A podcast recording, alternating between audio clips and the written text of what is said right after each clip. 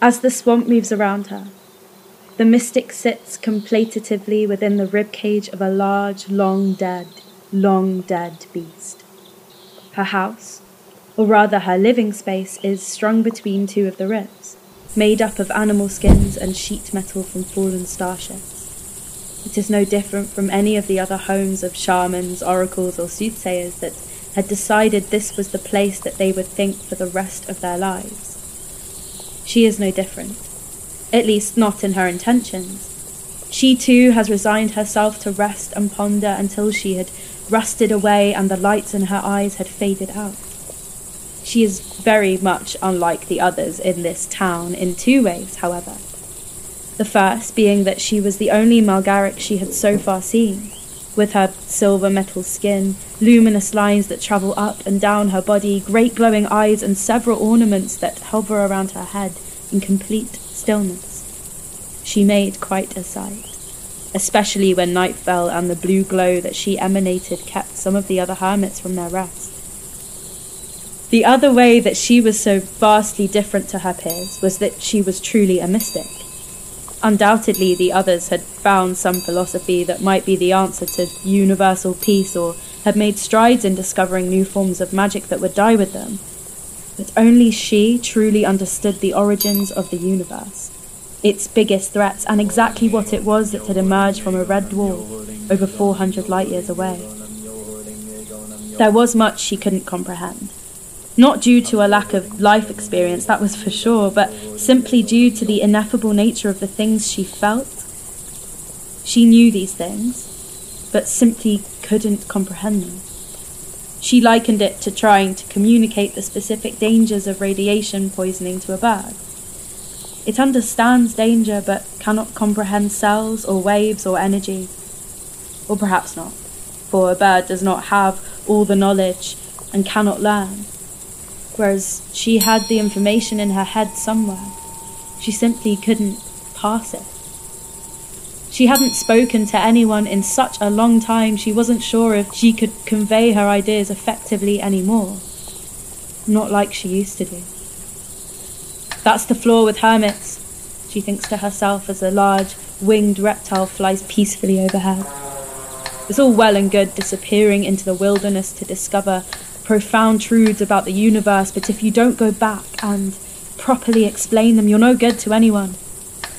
Each one of us like a library on fire. She knows she will have an important vision tonight. She can tell. She'd more or less had them every night since her youth.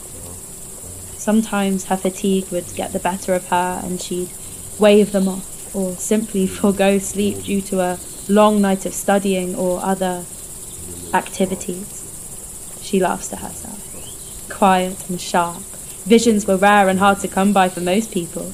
The others who lived in the ribs would die to have just a glimpse of a noetic vision like hers. The very idea of simply waving one off just because they were tired would have been alien to them.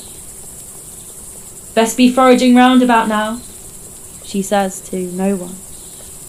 "Vartesh, can I get you anything?" she calls to the old human. They look at her but say nothing, nor does their solemn expression change. She knew they wouldn't say anything, but she enjoyed the little ritual all the same. "Fair enough," she shrugs, and wraps her shawl tightly around her. As she stoops down to pick up a rolder root from a puddle, she begins to consider origins. It was a topic that dominated many of her thoughts in the past few decades. She knew the names of all the prime beings. Adam, Eve, Anamir, Tyre. She knew which gods were the progenitors of which species. Epicurosa and Deus 12 for the humans. Just Epicurosa for the Veatorians, and of course Holden Heart of her own people. She wasn't aware of her origins. No Malgaric were. She, like everyone else, had been dropped from the mother factories, great, hulking machines that spat out Malgaric and took in, well, no one was quite sure what made them tick, so to speak, or even what was inside. It was one of the great mysteries of her people. A peyottlefish skitters by and she reaches out to grab it, before she can explode in a flash of brilliant yellow light. "Too slow. It must be older than I thought," she says to the smouldering carcass of the fish. "Should probably head home now anyway." On her journey back, as the suns begin to set on the long flat horizon, she notices another crashed ship. It looks terribly new. Already, scavengers from the local junker town are stripping it down. They eye her with caution, but as soon as they realise that she is no threat, they get back to business, pulling out wiring and tearing off the chassis.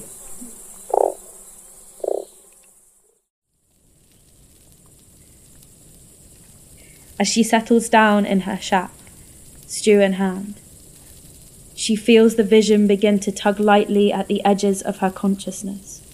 With a contented sigh, she puts the bowl down and slips away. The cold anger and confusion of the loss.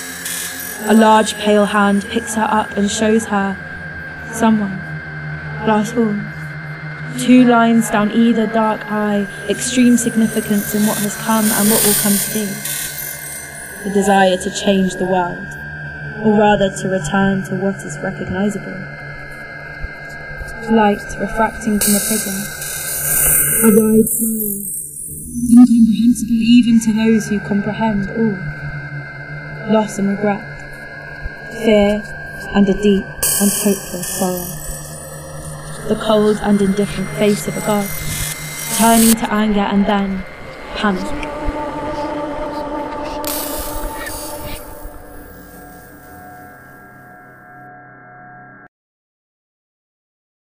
The Mystic was played by Francis Gillard. Writing and sound design, all by Kai Gwilym Pritchard. Follow the podcast on Twitter at Chain of Being. Email us at chainofbeingofficial@gmail.com for inquiries and stuff. Cover art by Kai Gwilym Pritchard. Thanks for listening.